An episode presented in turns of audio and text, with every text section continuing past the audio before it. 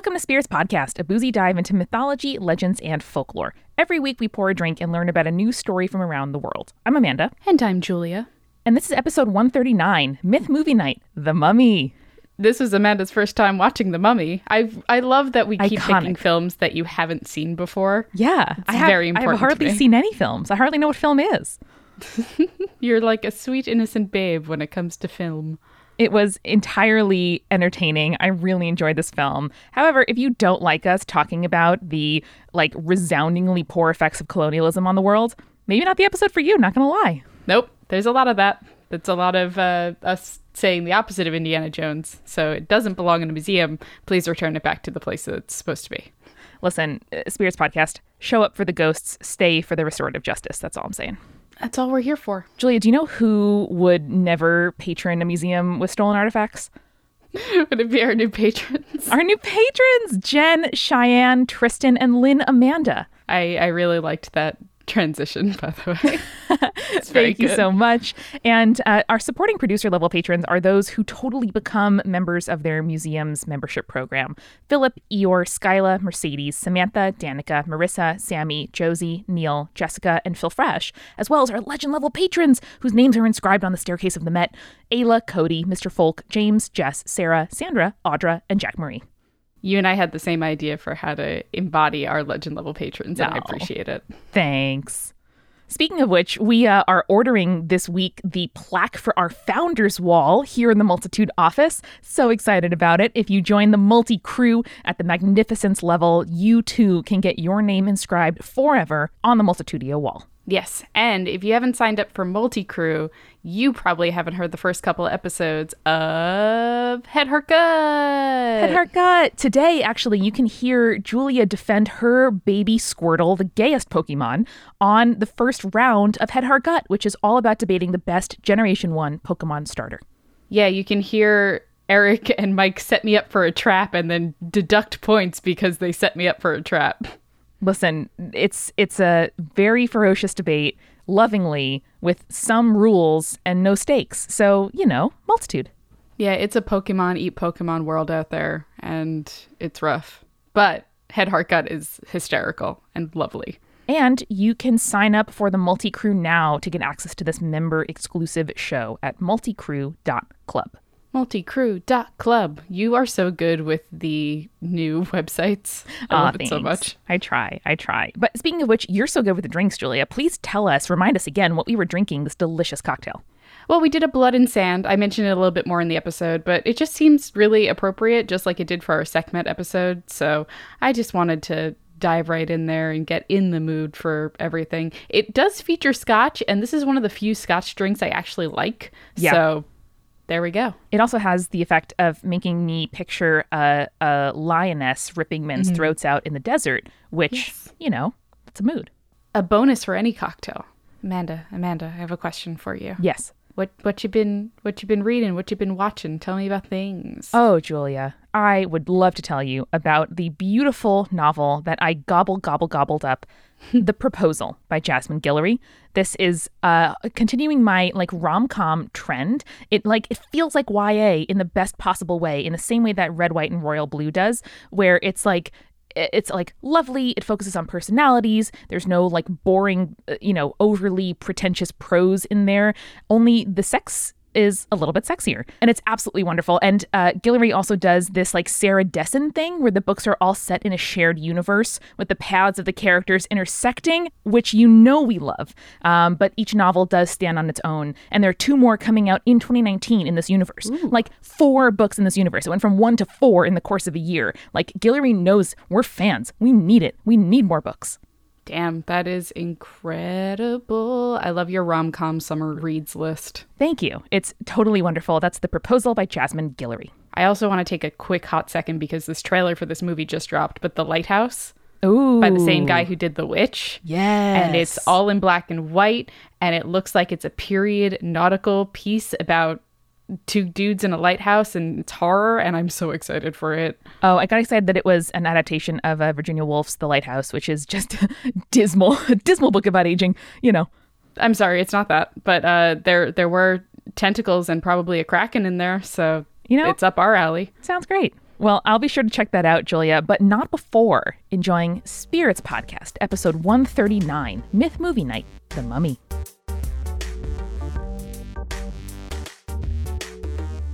So, Amanda, I know this one is not a tight 90 for you, but this week we watched The Mummy. We did, and my first note was, ooh, some 90s CGI, baby. Mm, It's actually not bad CGI, all things considered. It's not awful, but it is definitely like, oh, that's an animated, uh, you know, like maggoty mummy coming at me. Anyway, I thoroughly enjoyed this movie. There were definitely some moments where I was like, oops, it was the 90s. We were less aware than we are now, but it was fully entertaining. And Brendan Fraser, tall drink of water, man. Yeah, this movie does go hard into the, oh, we'll just cast some white people as Egyptians. It's fine. But Yeah, and like the the looting and colonialism of like quote unquote like discovering things. it's, it's the And- 1920s too at this point. It was Oh, is it really? I had no concept of time. at all. really. I'm, Yeah, so, I'm so curious. Uh, first, let's talk about our cocktail that we're having today, though. Yes, yes. So I chose the Blood and Sand for this episode.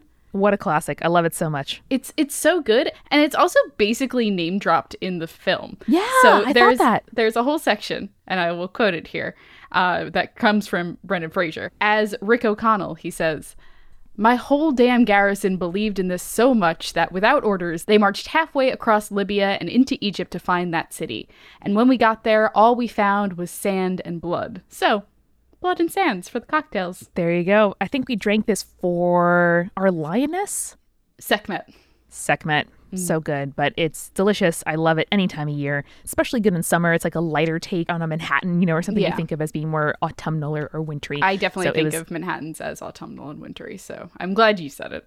Oh yeah, no, but but the like the juice component, I think is just delicious. So Mm. Yeah.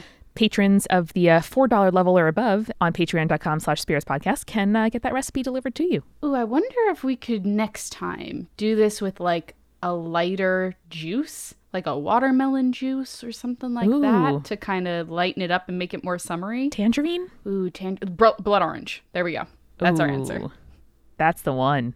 Found it. We're very good. Well, we'll have to make that during our refill. There we go. So, Amanda, let's get into the the nitty gritty of this because there's a lot of there's a lot of playing with Egyptian mythology and history that is not accurate whatsoever. I will say this is one of Jake's favorite movies of all time. I see it. I see it being so entertaining. As I was watching it, I was thinking about how much Jake would enjoy these scenes and also how this would adapt itself to like a, a ride at Universal or something. it is a Because ride at I- Universal. Oh, good. Okay. Yes. Because I was like, there are so many moments where I could see it being made into like an animatronic moment in a ride. Um, and listen, I enjoyed the movie, even though there were there were moments where I was like, oh, not quite sure. I had a really fun time and it did not feel overly long. And there was some good some good content. So I can't wait to discuss. Yeah, it's definitely it's definitely an entertaining film and it was definitely big 90s early 2000s film. This franchise is how The Rock got into acting. Is that true? I didn't know that. Yes, he was in a spin-off called The Scorpion King, Ooh. which he played the Scorpion King. Well, that might be a good transition, Jules, to my first question, which is why is everyone covered in gold paint? That's a great question. Let's start with the plot and then we'll get there, I suppose. Okay. Sure. So we we start the movie off with a flashback to Thebes, not the Greek city, the one in Egypt, which they call the city of the living, and it's supposed to be 1290 BC. They show the Sphinx, which is definitely not located in Thebes, and they also show the pyramids of Giza, which are also not located in Thebes. So that's interesting. Just fast and loose, Jules. Fast and loose. Just starting off real good. Take a lot of coke. Be a man in your mid 30s in LA in 1996, and just get into the headspace. Um, so we're introduced to the high priest Imhotep, who they call the Keeper of the Dead. He is having a love affair with Aksunamen, who supposedly no other man was allowed to touch her. She was the mistress of Pharaoh Seti I. Not accurate. Again, she she wasn't. I think she ended up being the the wife of uh, King Tut, but definitely not King Seti the First's Oh, but she was like a historical figure. she was a historical figure. I'm like 90% kinda cool. sure about that. Everyone here is named after a historical figure. They're just people who never would have historically met ever. Gotcha. They like remixed it. And I, I get the point with the Sphinx too, because in Greek mythology, didn't the Sphinx guard Thebes? So maybe they were kind of like playing with it by putting it outside the Egyptian city of Thebes, That's even though it's geographically not right. Yes, that's interesting. I wouldn't have thought of that. Appreciate you. As you pointed out, Anxunamen, I'm going to pronounce her name wrong the entire movie. Anxunamen is uh, just covered in paint for Yep. some reason. Also, there's there's no there's no nipples, so I'm glad that pasties were invented in uh, 1290 BC. Yeah. Uh, For her though, I I get the painting because she has a little bit of an embrace with uh Imhotep, the high priest, and then later when the pharaoh spots her, he sees a little bit of like of like a smudge, Smudge. in her arm paint. And listen, it's very hot. Maybe she sweated, Yeah. but he takes that as like evidence that someone has touched his Maybe she touched her own arms. Maybe she did. know. Maybe she itched. Maybe there was like a scarab beetle because there are thousands of them apparently ready to eat your skin anytime. Yep. By the way, Imhotep from the sources I could find translates to "he who comes in peace," which is an interesting thing to name your Yoinks. villain. Uh, Maybe but originally. but he was seemingly named after a chancellor of the pharaoh Zoser, who was later deified as the high priest of Ra in Heliopolis. cool. So the pharaoh, as you pointed out, discovers the affair. Imhotep and Anxunamen assassinate him, which is wild. Imhotep flees. Anxunamen uh, commits suicide, intending for Imhotep to resurrect her instead of her being taken by the Medjai, which is the bodyguards of the pharaoh. So Imhotep and his priests steal her corpse and they travel to Hamunaptra, the city of the dead, which is also not actually a thing and is the name of an Indian city, not an Egyptian one. Uh, the resurrection ritual is stopped by Seti's guards, the Medjai, as I said before. Not the Magi, because I was thinking like the wise men who came to Jesus. Sure. It's a different thing, spelled differently. So Imhotep's priests were all mummified alive, while Imhotep himself was sentenced to suffer the Hom-Dai, which, it, according to the movie, is the worst of the Egyptian curses. So his tongue is cut out, he's buried alive with flesh eating scarab beetles. So he's then It does kind of sound like the worst one, right? Yes. So he, I, I will get to the accuracy of that in a second. but, Okay, okay. Uh, so he is then sealed away in a sarcophagus at the feet of the god Anubis, who is the god of the the mummification and partially the underworld, uh, Yeah. and is kept under strict surveillance by the Medjai to prevent his return. So he's using during the resurrection thing the Black Book of the Dead they called it, which I I did a Google too. It's supposed to be made of pure obsidian, which is nonsense. Yeah, that's ooh. Also, the Book of the Dead is a it's a thing, but it wasn't actually like a book. It was a set of scrolls that had spells and passages as text that were designed to help the dead navigate the afterlife. Yes, Julia, you know, like uh, book binding invented definitely uh, in Much the later. BCE era. Yeah. I also I love this idea that there could be like a single worst curse of like all of Egypt, which is like a, a, a civilization you know spanning thousands and thousands of years with like multiple eras and and religions and epics and oh goodness. So to answer the question that I'm sure is on everyone's mind about the Hom-Dai and the the living mummification. So mummification was a privilege. It wasn't like a Yeah. thing that was done to everyone. So because it granted immortality in the afterlife, it granted you a life after death.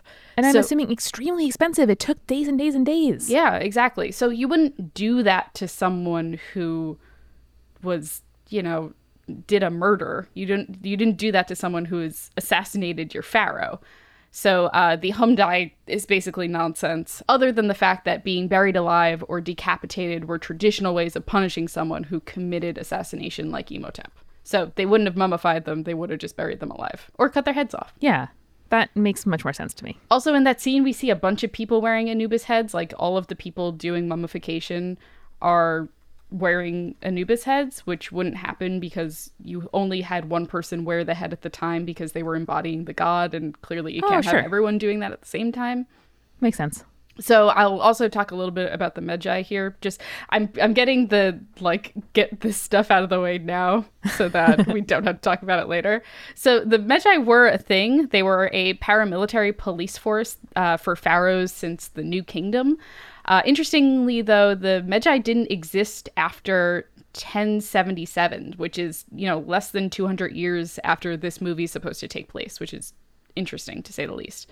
So there was no mention of them after that period. Uh, during the 18th dynasty, they were known to protect the royal palaces and tombs of Thebes, but uh, they could be found all across the Egyptian kingdom. So that's a little interesting fun fact about the Medjai. After all of this stuff goes down and Imhotep has been buried and whatnot, uh, we flash forward to 1923, I believe. That makes sense. Definite, like, hey, if, if we can just like go to any country and just take stuff, and that's called discovery. God, it's the worst. And we we open with the French Foreign Legion fighting some sort of native force. I'm not entirely sure what's going on here because, like, as I was not either. Much research as I did, there was no armed conflict in this area at this time. There's nothing going on. The French Foreign Legion wouldn't have been fighting anyone. There's also no explanation why, as to Brendan Fraser, aka Rick O'Connell, is fighting with the French Foreign Legion. Yeah, no, none at all. And my my general assumption was that it was kind of uh, you know, like looting versus local um either protectors or local looters. Yeah. Like and everyone just wants to get get in on this and they're fighting it out. And or like maybe French colonizers are here to like try to, you know, claim land or claim stuff and uh folks in the area are like, no, thank you. Yes, and they're fighting at the site of Hamunaptra, which is the city that the city of the dead, according to the movie. And I genuinely forgot how high the body count in this film is. Just It's- right off the bat. It's a lot. It's a lot. And I also forgot how big an asshole Benny was. I was like, you you figure it out later because he does some real real gnarly things, but right off the bat, he is a dick. Yeah. Um, so Brendan Fraser is leading these troops because the um, lieutenant or whatever ran away. Um, he is not having a very good day. He is saved uh, when he decides to take shelter right underneath the statue of Anubis where Imhotep is buried, and it scares off of the native people. The sand kind of turns into a sort of face with a gaping mouth, and Rick gets the hell out of there. Uh, and yeah, the Medjai, Julia, excuse me, excuse me. Yes. Uh, wind sand faces? No, no, thank you. Don't like it. Don't want it. That's where you draw the Extremely line, huh? bad. Extremely bad. starting no, off no, real no. strong. We saw people literally get mummified alive and get covered in scarabs before, but this is where Amanda draws the line. Yeah, it's just I I do not like that idea of things that don't have faces suddenly rising up with unseen forces and getting faces. Just hates the elementals. I gotcha.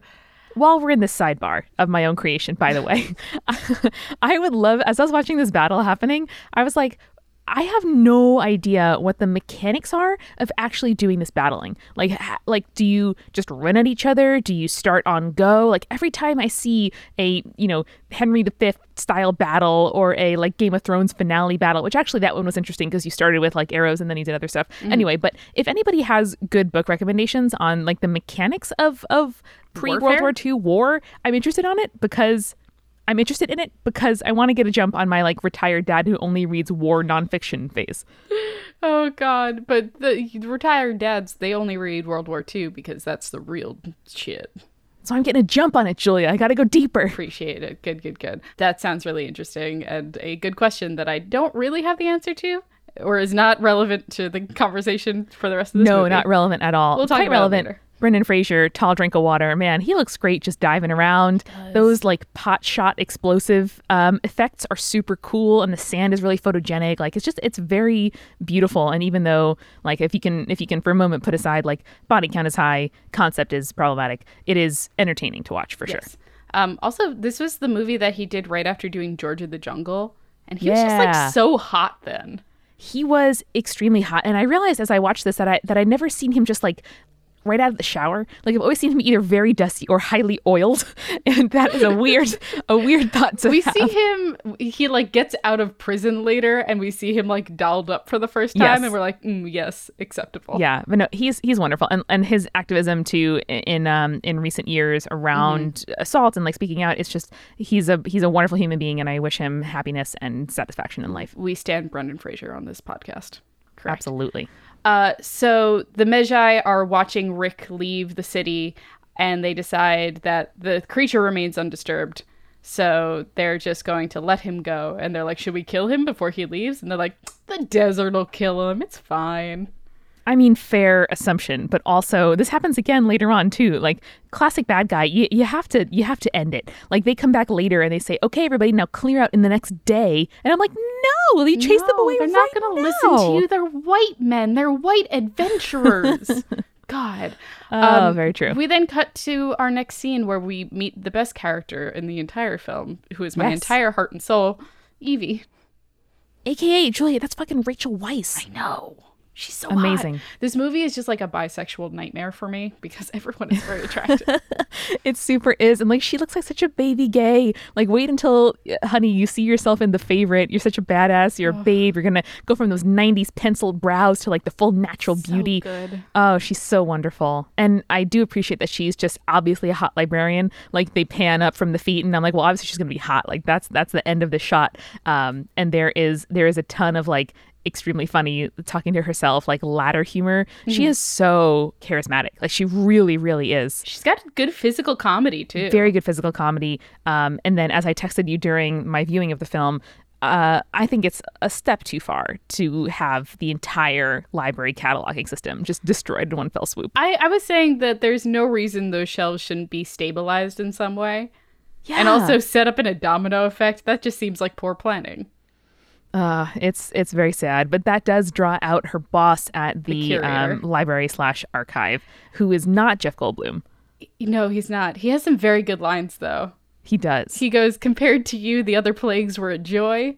And she's like, oh, it was an accident. He goes, when Ramses destroyed Syria, that was an accident. You're a catastrophe. I'm like, oh my God. That's such Extremely good. This is Erick Avari. Yes. He is just a Been wonderful in actor. other stuff. What, what Known from Mr. he been in? Deeds. Yeah, that's Wikipedia it. tells me. Yes. you would know him from Mr. and. Stargate. he's like, "Why do I keep you around?" Evie's like, "I do so many things. I can read all all the languages." And I'm like, "You tell him. Exposition. You tell him. Don't let that man tell you that you're not qualified. Go." yeah no she she does great kind of advocacy for herself and then when he sort of like dismisses her anyway she storms off and uh there's just like a shitload of mummies back there man Yeah, because you know it was a museum, and that's what they did back then, I guess. So we we meet her brother Jonathan, who is taking a nap in one of the sarcophaguses with the with the mummy. sarcophagi. just destroying archaeological evidence hmm hmm Yeah. Um, he gives her this cool thing that he found, quote unquote, found. um, there's a lot of stealing in this movie, both culturally and physically stealing from other people. John Hannah, by the way, the actor who plays her brother, is so famous and so Scottish, and it is extremely funny to see him play like a stereotypical Englishman. Yes. Um, and a couple of times you can kind of hear the Scottish accent come out, and I love that I just had that context because he he comes off as like a huge dick when we first meet him, Yes. but I get kind of endeared to him over the course of the film. Yeah. So we discovered that this box has a map in it, and it's a map that will lead them to Hamunaptra. As I said, oh no, don't open the box. Oh no, it's a map. Oh no, that's worse. Also, th- she opens this map that's supposed to be over 3,000 years old and just kind of snaps it open. I'm like, girl, please. You would definitely have on your linen gloves and or or cotton gloves and like also it is so vibrant and that's just like the Egyptians rolled paper. They didn't fold it. Yeah, no. I'm just like, oh, no, that's nonsense. So she shows it to the curator who accidentally burns it, quote unquote. Accidentally. We find. We find out later he's one of the Medjai, so he didn't want them going to the place. Yeah, but even as just like a, a, a curator who is there and knows what's what's like good and bad for himself, that was an extremely good move. It was like the first smart decision uh, of of the whole film so far. Yeah, no, it was good. It was like it was very well planned. I appreciate it. So they decide they want to find out how to get to the city now that their map is partially destroyed. And so Jonathan reveals that he stole the box from Rick O'Connell, American adventurer, uh, who had discovered the city three years earlier while with the French Foreign Legion. Um, Jonathan's just a drunk mess 90% of this film, which is great. Genuinely, just spirits vibes all around. Yep. So they go to a local prison where um, Rick is being held, and they're not very specific as to why he's being held in the prison. They said he was looking for a good time and he found it. I was like, oh no, don't know what that means. Don't like it. Yep. Don't like the implications. So Rick makes a deal with Evelyn that uh, he will lead them there if they are able to get him released from prison. However, he is scheduled to be uh, hung or hanged that day. I always forget which one is grammatically correct. So Evie convinces the warden of the prison that they'll give him 25% of the uh, Hamunaptra treasure in exchange for Rick's life, which he agrees to, and he shows up the next day to, you know, make sure that his investment goes through. So they decide they are boarding a boat, I guess either up or down the Nile. I'm not sure which direction they went in. We see that the boat is being approached by the Medjai. Uh, Jonathan is up there hanging around with some American adventurers who are also heading to the hidden city as well, uh, saying they have a guy that's been there before, and Rick looks suspicious. Evie reveals to Rick that she has been looking for the Book of Amun Ra, which is, again, not a thing. It's made out of pure gold. That's not why she wants it. She's just a good, good librarian who really wants to discover books, and I appreciate her. Mm-hmm. The American guide is revealed to be Benny, the asshole from earlier, uh, who Rick then tosses overboard. But he notices watermarks on the deck, meaning someone has come out of the water and come on board. Yes, extremely scary. And of course, we have our obligatory shot of Rachel Weisz in lingerie um, as she is getting ready for bed. And then we turn around and, oh, nope, scary guy in a black robe. Yeah, it's the Medjai. They are in Evie's room. They're looking for the map and the key, which they don't realize that the puzzle box is a key yet.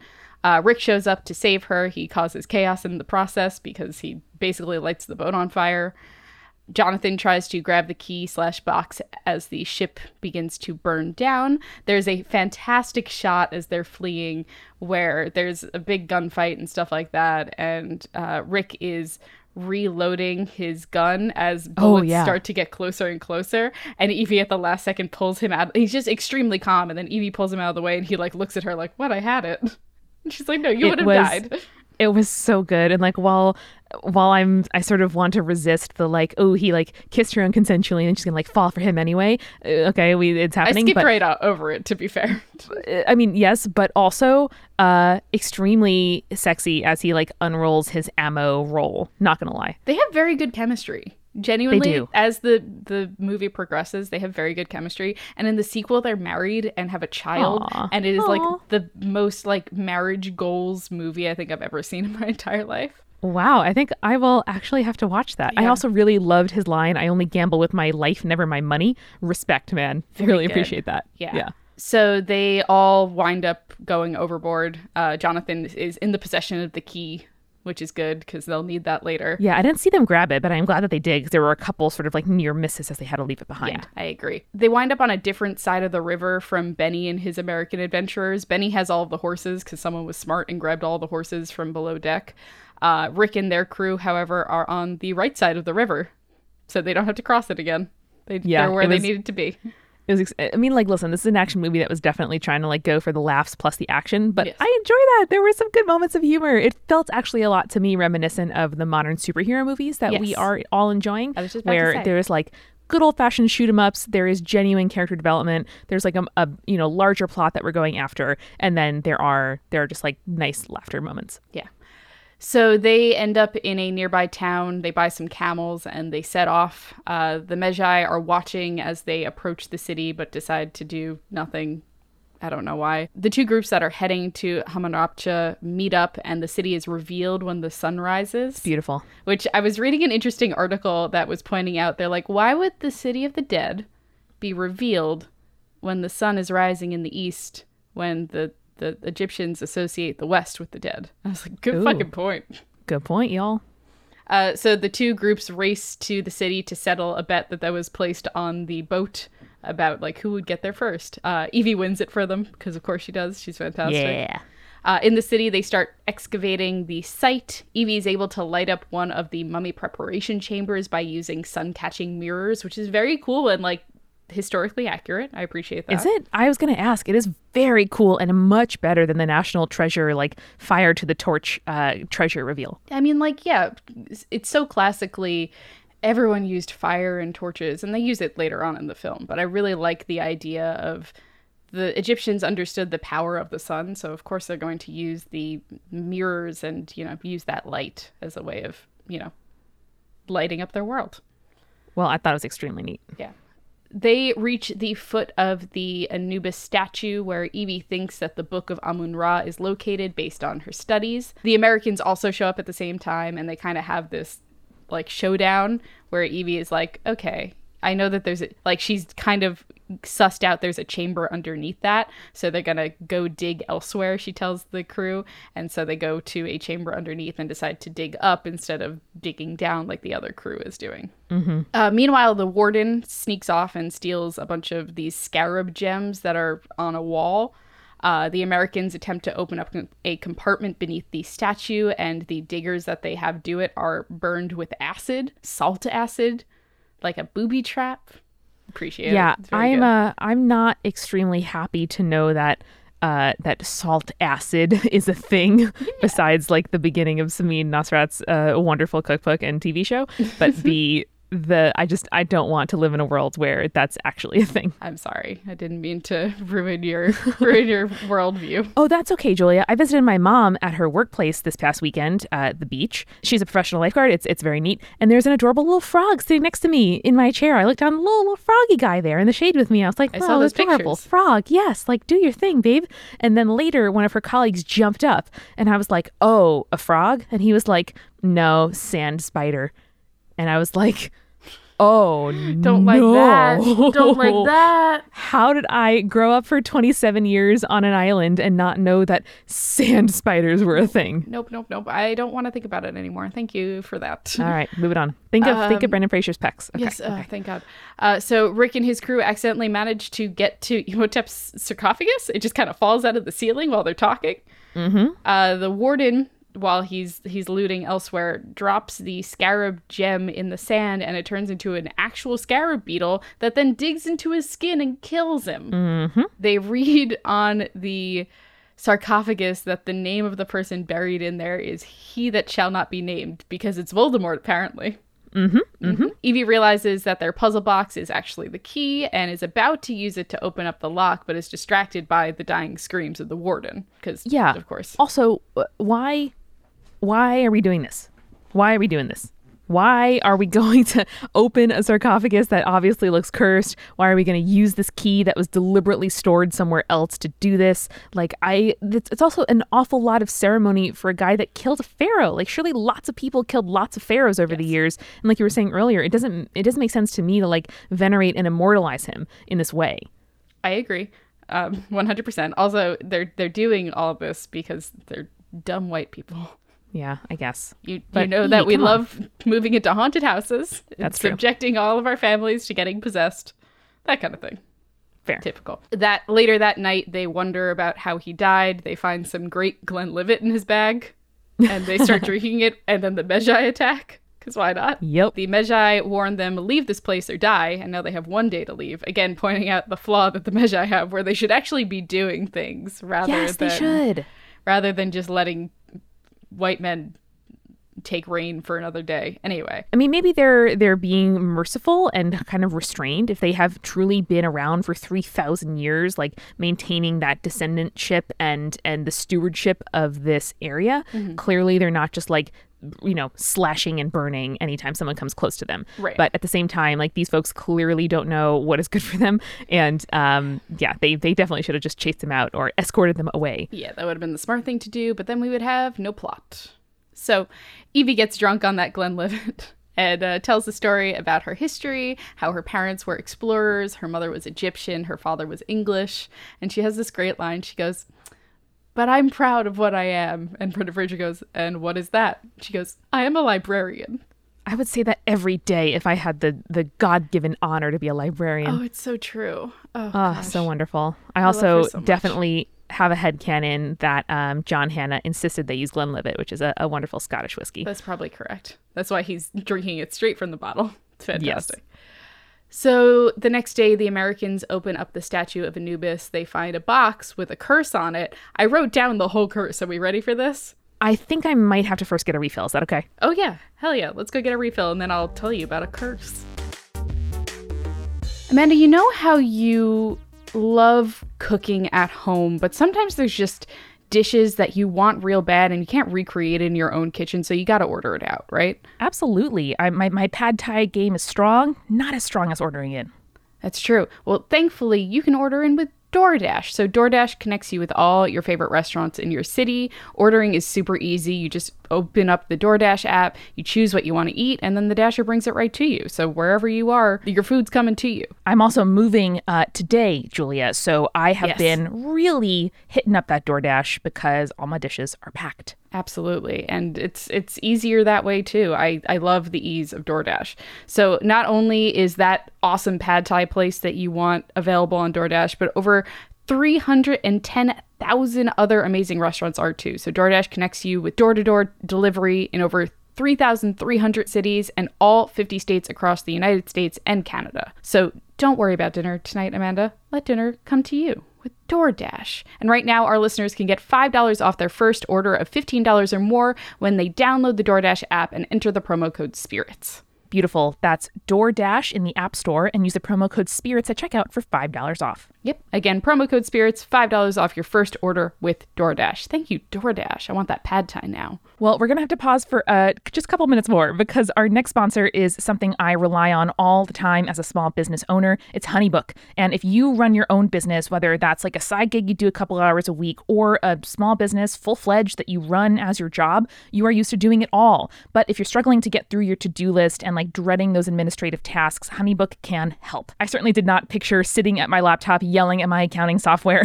as I try to reconcile all the invoices on the last day of the month, which today is. But Honeybook is an online business management tool that helps. It helps you organize your client communications, your bookings, your contracts, your invoices all in one place.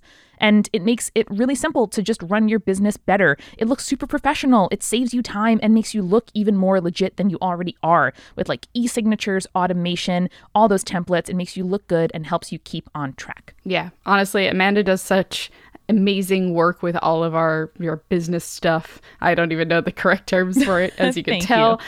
But Honeybook has, I know, been helping you quite a bit with all of that. It sure has. And right now, Honeybook is offering our listeners half off, 50% off when you visit honeybook.com slash spirits. That's also a flexible discount code, so whether you pay monthly or annually, get 50% off at honeybook.com slash spirits. Again, that is honeybook.com slash spirits, and you get 50% off. And Julia, we're finally sponsored this week by Skillshare. And um, I was on a call with a client the other day who was asking for some help in like thinking about their podcast, making sure they're on the right track for sustainability, you know, going forward in the future. And I was really happy to refer them to the free resource of my Skillshare class, all about podcast marketing. And it very much is something that all of us in Multitude have contributed to in that like this really summarizes a lot of the lessons that we have come to really believe in and talk about over the course of our few years in podcasting about stuff like how you have to treat your kind of peers, the people who run shows similar to yours, like colleagues and not competition. How on social media, the best way to grow the show and reach an audience is to be genuinely friendly, to contribute to your community instead of trying to take stuff away from it. It's stuff that we have discovered together over the last four years and stuff that I'm super happy to teach other folks about in the course of their podcast marketing. Yeah, and Skillshare is great because not only is it offering Amanda's amazing class on podcast marketing, but it's an online learning community for creators, and they now have over 25,000 classes that will help fuel your curiosity, creativity, and your career. Absolutely. And you can get access to every single class that Skillshare has to offer by joining Skillshare Premium. And you can get two months for free by going to Skillshare.com slash spirits2. Yep, again, that is Skillshare.com slash spirits2 for two free months of Skillshare, two free months of learning. All right, go ahead and, uh, and learn something new. Thanks, Skillshare. Now, let's get back to the show. Okay, we're back, Amanda. We, we've I'm made fortified. Our- We've made our blood and sands with blood orange juice this time. We ran down to the bodega and they had some. It's great. It's delicious. A plus. So let me tell you about this curse that the Americans found, and they still open the box like idiots. Now, Julia, I will permit you to read this curse because you are not reading from a book of the dead outside the sarcophagus of a definitely cursed, like primeval power. Correct. And we're not going to open the box that is telling mm-hmm. us about this curse. Okay. Let's do it. Death will come on swift wings to whomsoever opens this chest. Okay, whomsoever, really? In I ancient know, Egyptian? God, it's not. Whatever. I mean, it could have been taking some some kind of translation liberties, but yeah, yeah. whomst indeed. There is one, the undead, who, if brought back to life, is bound by sacred law to consummate this curse. He will kill all who open this chest and assimilate their organs and fluids, and in doing so, he will regenerate and no longer be the undead, but a plague upon this earth. Assimilate their organs yep, the and best fluids. Part. The best part. The best part. I mean, probably like why couldn't it be absorb? Are they are they just oh oh boy assimilate oh boy. it? It's it's theirs now. Uh, it's it's extremely poetic and evocative. I think it's it's a great piece of writing, but mm. it's just like it's squirmingly specific. yeah. Uh, back So they open it up, obviously, and they find the book inside. Yeah. And uh, also the, oh, they're like canopic. Uh, I, I kept calling them vessels in my notes, but the, the things that you would put the organs in during mummification. Exactly. And they're like, ooh, treasure. And they're really happy with that. Yeah, they're like the vessels. So back at the sarcophagus of Imhotep, which we don't know is Imhotep yet, it's fine. Uh, Evie points out that the sacred spells have been chiseled off, which means you know these are spells that would help a person into the afterlife kind of navigate what their next steps are. And this is actually a legit thing. So I've seen sarcophagi where instead of the open eye of Ra, which is allows the you know the either the Ka, I think I think it's the Ka to you know, leave. I've seen closed eyes of Ra, which are basically trap the person in the sarcophagus so they can't leave it. Now, what is the logic here of putting so much time and expense into mummifying somebody if you don't want them to proceed to the afterlife? I don't know. I don't get it. It's, it's that's the point of the movie.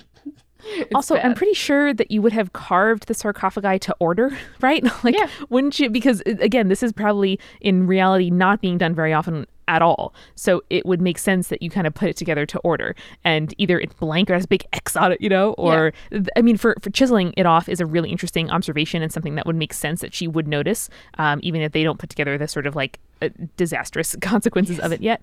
Um, but that that was really neat and made me made me give little little goosebumps because I was like, oh, Yeah. oh no. I mean, at one point she says either this was someone really important or someone did very something very naughty, and I was like, it's the later one, you know it. Uh, Yeah. So they open up the sarcophagus and they comment on how the body is still, as the boys say, juicy.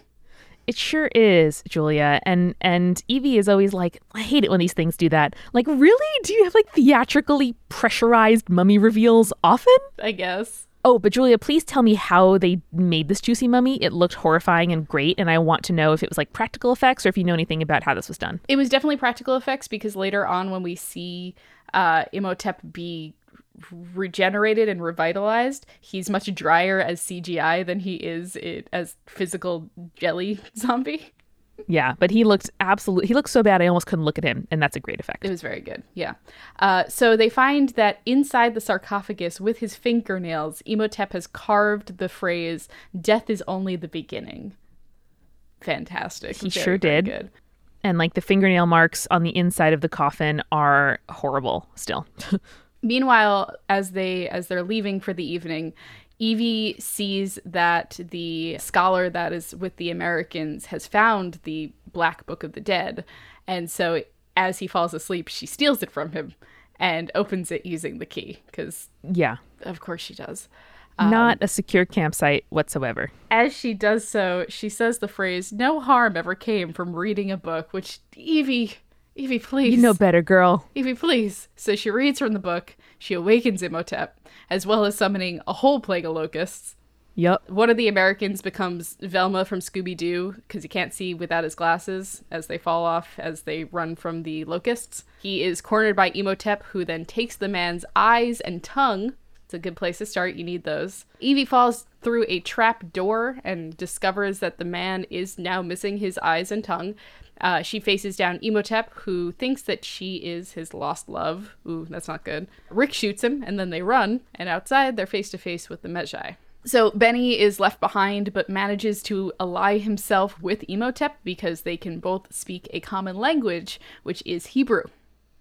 Mm-hmm. That was a really interesting scene too, where he's just going through different, you know, prayers and chants to see which one will help him.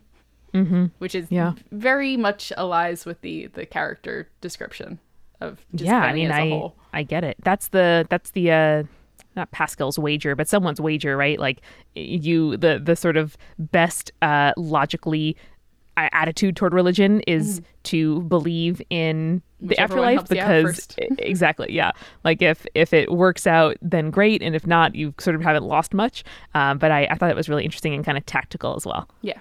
So to Benny, Imhotep reveals that he's looking for those vessels that the Americans took. He has one. He needs the other four. I will say those Americans dress extremely well and I would definitely want to dress like all of them You know what? I said the same thing to myself. I was like, yeah, I'd wear all of those outfits except the one guy who had like kind of like the weird like stunty tie. That's true. The he's the last one to die of the Americans. I was like, yeah, I could take it or leave it. Without the tie, it's a very good look though. So, meanwhile, Rick wants to get out while they can, while Evie feels responsible, and insists that they have to do something because she's a very good person and we love her. She is. Uh, Imhotep goes after Burns, which is the one he's already taken eyes and a tongue from.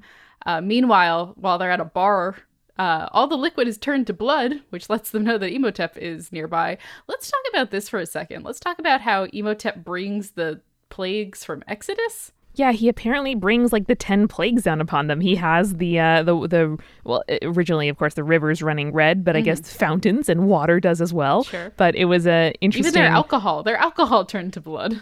yeah, and uh, it was an interesting nod, I guess, to you know ten plagues and and all that. Yeah, it's it was interesting. I'm not sure how I feel about kind of mixing these classic Egyptian mythology and folklore themes with Like Passover. yeah. Uh, I don't know about it. I have weird feelings about it, but either way, it's happening. We're just gonna deal with it and move on. Here we go. Uh, Imhotep is revealed to be more formed now because he has sucked the life energy out of Burns. Uh, he has like actual muscle mass and whatnot. Like no no skin yet, but there's like kind of muscle there. Yeah, it is kind of a cool progression as he as he gets more energy and becomes more uh, like corporeal. Yes, but Imhotep is scared away by the presence of Evie's cat.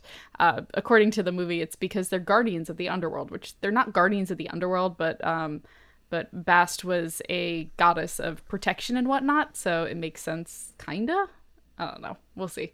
Yeah, and, and weren't cats like really present in religious and like cultural practice in ancient Egypt? Yeah, Bast was an incredibly important goddess, and she was associated with cats. Yeah, and like good stuff like fertility and power, justice. Yes, the the good the good girl.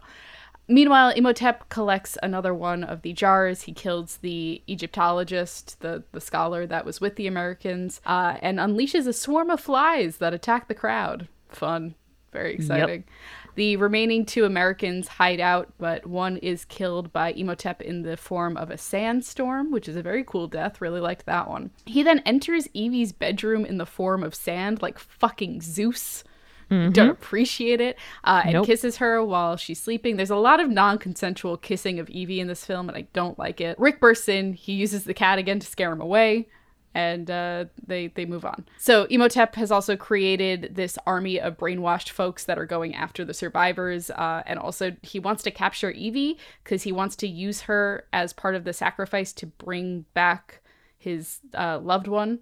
Evie realizes that the scholars, the, the Egyptian scholars in uh, England, have messed up where the location of the two books is. So they were able to find the uh, the Black Book of the Dead, but she's looking for the Book of Amun Ra, uh, and that one is in the statue of Horus instead.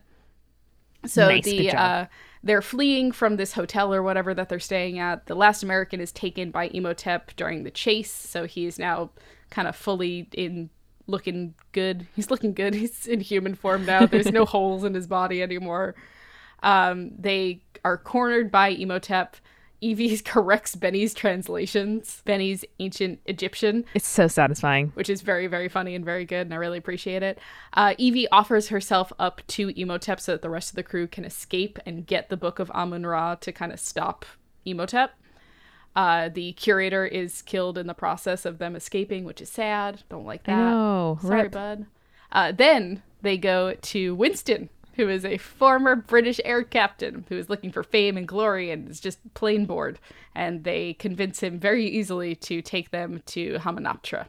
Yeah, we met him in the bar uh, in one of the previous nights, or I guess uh, that same night. I, I don't recall Yeah, it was the night where all the blood, exactly. all the drinks became Oh yeah, yeah, yeah. So saw him earlier then when when they were just drinking and trying to forget. Um, and I was like, oh well, this man's face has been lingered on for too long. Like clearly he's going to be useful to the plot in some way. And indeed, he is able to fly them uh, closer to the statue, and then dies when we have another awful, awful face wind uh, contraption. Please stop. It's bad. Uh, it probably would have killed all of them, but Evie breaks Imhotep's concentration for the cool magic spell that he's creating with the sandstorm Hell by yeah. kissing him.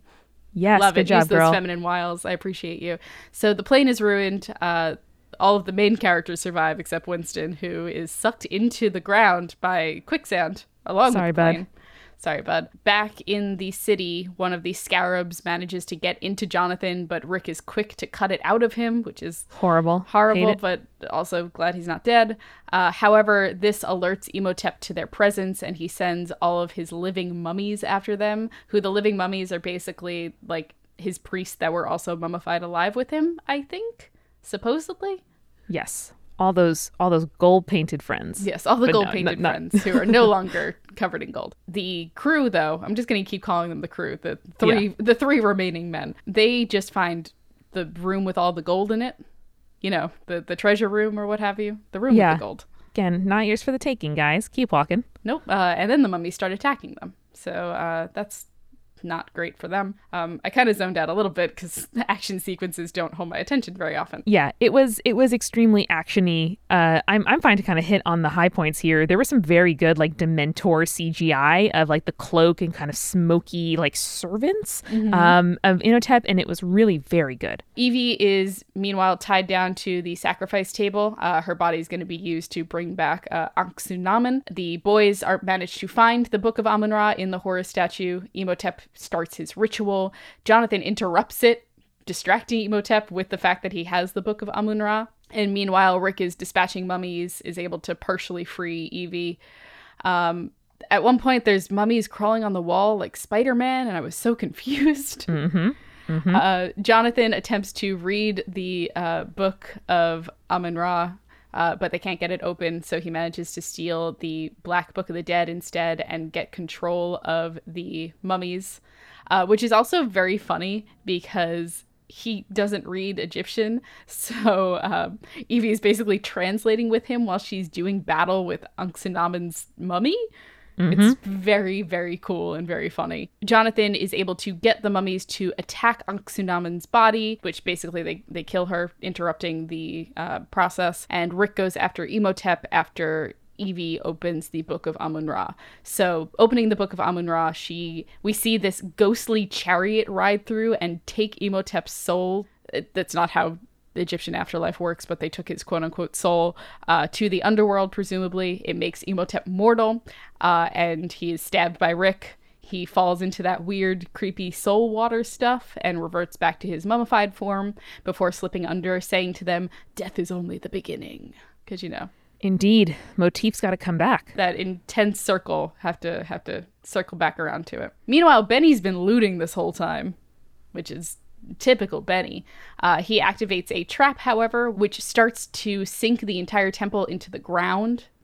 Sucks, not good. Uh, Jonathan loses the book because he trips and just drops it into the water. And Evie's like, What did you do? But the boys grab her and pull her away. Benny is trapped inside the temple with all of the gold that he ever wanted. Of course, the scarabs surround him and presumably kill him. And the city is destroyed big time as our heroes escape. And the movie ends with Rick and Evie kissing. And Evie, unfortunately, because she has some kind of like fucked up like, like wedding night, the, the bridal dress in black, has to ride side saddle on that camel. Which I, I was like watching her hold on to the saddle horn and just imagining how tightly Rachel Weisz was grabbing onto that very- because I it looks you're okay. real. I think I think they were really riding that camel. Like, Yeah. whew. Yeah. Rachel Weisz probably learned how to ride a camel, and I'm really proud of her. you know, Juliet, sometimes you gotta ride the camel. Sometimes you just gotta ride that camel, though. That's my takeaway. So, Amanda, what was your general opinion of uh, The Mummy from 1999? You know, I enjoyed it. I think it did not age well in some respects, but the action was entertaining. It kind of hit a lot of similar notes to um, Indiana Jones for me in sort of like well thought out action, like interesting, kind of varied methods of fighting. There was some humor, you know, there was a little bit of like uh, romance and intrigue, and the mythology was kind of like just uh, put together enough that I think someone who wasn't looking to interrogate it would find it pretty, you know, understandable and like coherent. Oh, Jake, you mean Jake. I mean, listen, Jake asks great and critical questions, but I think he's primarily there to enjoy things, whereas I'm primarily there to be like, eh, what's wrong with this? yes, same. Uh, but yeah, I despite its not great mythology accuracy, I think it's genuinely an enjoyable film, and I think it is a good place for people who are interested in Egyptian mythology to kind of, you know, wet their whistle a little and dig deeper if they want to know more. Which is a good myth movie night film for us, in my opinion. Oh, totally. I was just going to say I love that about the Myth Movie Nights where we can primarily be here to like have fun, you know, watch a movie, talk about it with the audience, but also it's an invitation and an opportunity. You know, it's hard to just be like, let me learn all of Egyptian mythology. Yeah. But being able to say specifically, like, okay, well, I wonder what the, you know, kind of rules for who gets mummified and who doesn't, what those are. And then that's a way where you can kind of start diving in in a way that's manageable. Yeah, I agree. So check out more accurate in Egyptian mythology besides the Mummy franchise. And uh, remember, listeners, to stay creepy. Stay cool. Thanks again to our sponsors. DoorDash will give you $5 off your first order when you enter code SPIRITS at checkout. Honeybook is giving you 50% off your first year of Honeybook at honeybook.com slash spirits. And Skillshare gives you two free months of Skillshare Premium at skillshare.com slash spirits 2.